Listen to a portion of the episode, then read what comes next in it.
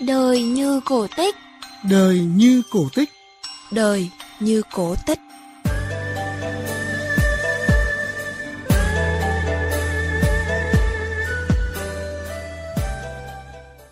Xin chào quý vị thính giả của chương trình Đời như cổ tích. Chương trình của chúng tôi được phát trên sóng VOV2 và trên trang web vov2.vn.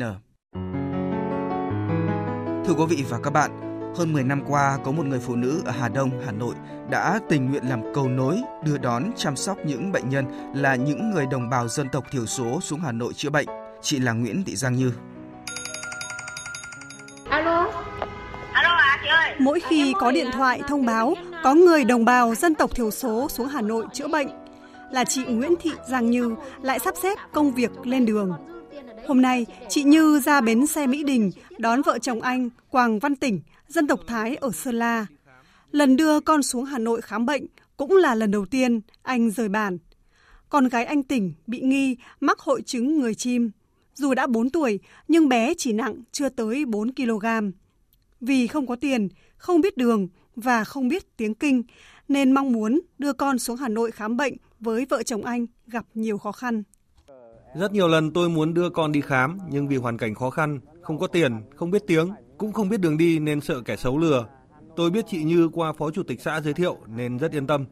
Chị Như đã giúp tôi kinh phí đi lại và đưa đón vào viện khám. Mà anh nhớ cái à? Bác ơi, gọi bác ơi đi. Bác khẽ. Đúng rồi. Mười năm qua, bất kể ngày đêm, mưa nắng, chị Như đã tình nguyện làm cầu nối cho hàng trăm người, từ sắp xếp chỗ ăn ngủ, lo lắng thuốc thang, liên hệ bác sĩ hay chăm sóc người bệnh. Tất cả, chị đều làm tận tình như người thân của mình.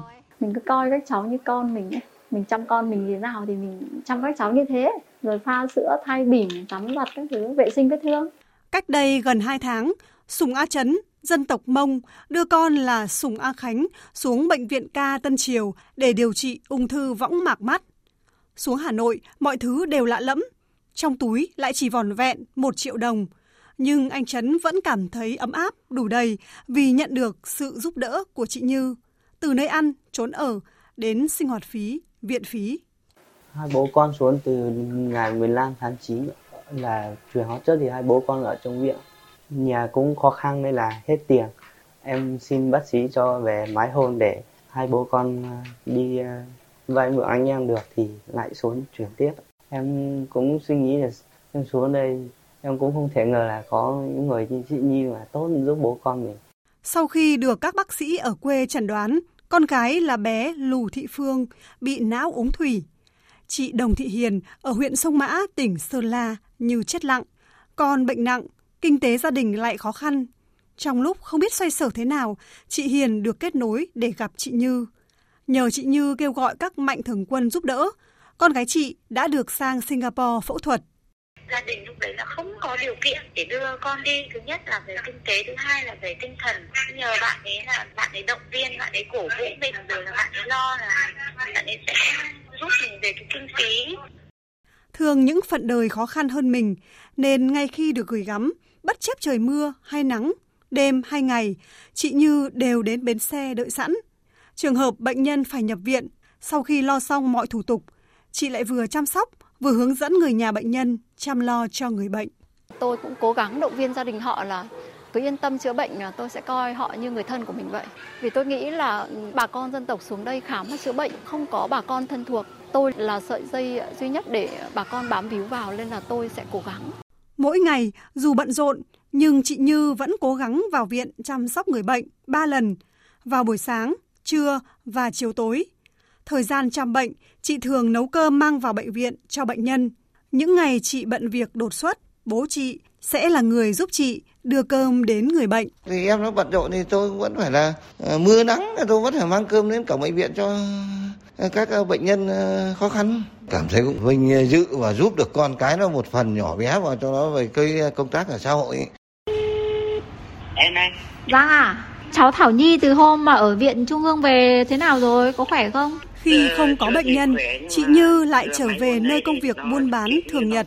Thì thoảng, chị vẫn không quên gọi điện thoại thăm sức khỏe bà con, những người được chị giúp đỡ.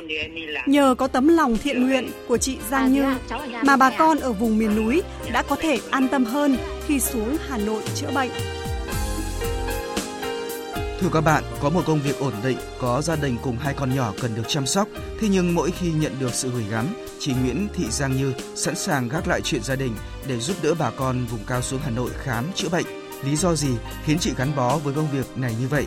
Cùng nghe chị chia sẻ qua cuộc trò chuyện với phóng viên của chương trình. Cái lý do gì khiến cho bạn tình nguyện làm cái công việc được coi là cầu nối để giúp đỡ những bà con miền núi? Từ bé tôi đã sống cùng với bà con dân tộc vùng cao rồi, nên là tôi rất là thương và thấu hiểu tất cả các cái hoàn cảnh của bà con trên vùng cao. Tôi đã từng chứng kiến là có một cặp vợ chồng bán được một con trâu và mang con xuống bệnh viện, đến cổng bệnh viện thì đã bị kẻ xấu lừa hết sạch tiền và ôm con trở về trời chết. Thì tôi nghĩ là tôi ở đây thì tôi biết đường này, tiếng các thứ thì tôi sẽ hỗ trợ để vào viện một cách, gọi là, thuận tiện, nhanh chóng nhất mà không để bị kẻ xấu lừa gạt. Làm thế nào để à, như biết được những cái hoàn cảnh của bà con ở trên ờ, vùng cao?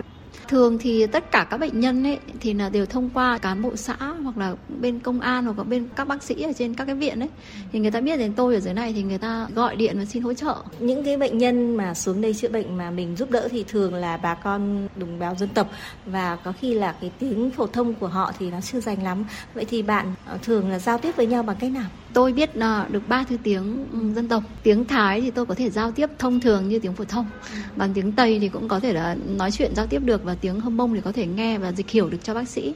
Đa phần các cái bệnh nhân xuống đây thì thường là không có người quen, không có người thân thích và coi như như là người thân trong gia đình.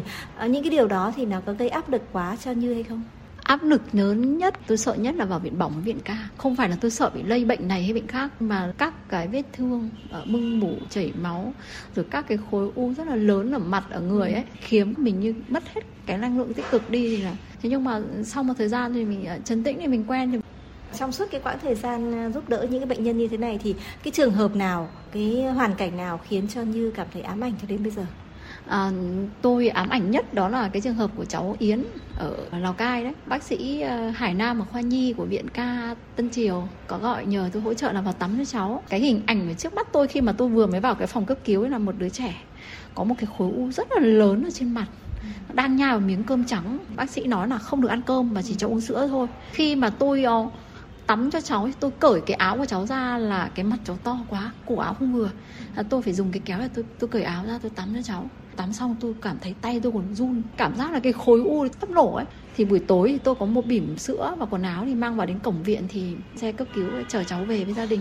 Thế về lúc đấy thì tôi mới suy nghĩ, tôi sâu chuỗi lại tất cả các cái vấn đề. Tôi nghĩ là chắc chắn là người bố này rất là thương con có một cái linh cảm nào đó là vẫn chiều con đến giây phút cuối cùng đấy. Đấy là một cái trường hợp mà tôi thấy dây dứt nhất. Tôi đã trách nhầm người cha đấy. Cháu về nhà được hai tuần thì à, cháu đã ra đi ở trong vòng tay của gia đình. Ngoài cái công việc mà giúp đỡ những bệnh nhân vùng cao ra thì uh, Như còn tổ chức những cái hoạt động thiện nguyện khác để mà giúp đỡ những hoàn cảnh khó khăn. Tôi có uh, tham gia xây uh, các cái nhà đại đoàn kết cho bà con trên dân bản này, tổ chức trung thu được 400 suất cho các cháu ở trên vùng cao. Hiện tại bây giờ thì uh, cứ hàng tuần vào thứ bảy là tôi phát 300 suất ăn tại nhà ăn không đồng của viện ca Dân Triều để hỗ trợ cho các bệnh nhân trong viện ca. À, xin cảm ơn Như nhé. Thưa các bạn, không chỉ chăm sóc, hỗ trợ bệnh nhân, chị Nguyễn Thị Giang Như còn tổ chức nhiều hoạt động thiện nguyện, kêu gọi vận động bạn bè hỗ trợ, giúp đỡ những người có hoàn cảnh khó khăn. Với những người từng làm việc cùng chị đều không phục chị bởi sự nhiệt tình và tốt bụng. Chị Như là người rất là tốt, có tâm và hy sinh tất cả mọi cái để dành cho các cháu vùng cao. Thấy các cháu rất là khổ nên là chị rất là thương. Bạn à, Nguyễn Thị Giang Như thì bạn ấy là một người rất là gần gũi, thân thiện, nhiệt tình có trách nhiệm trong công việc. Là bạn ấy có một trái tim rất là ấm áp, rất là nhân hậu. Chị Như là một người phải nói là cực kỳ tốt luôn ý. Chị không quản nắng mưa hay là sáng sớm hay gì. Nhiều khi là tôi thấy chị rất mệt. Nhưng mà bác sĩ gọi mà cần hỗ trợ cái là chị xuất hiện luôn.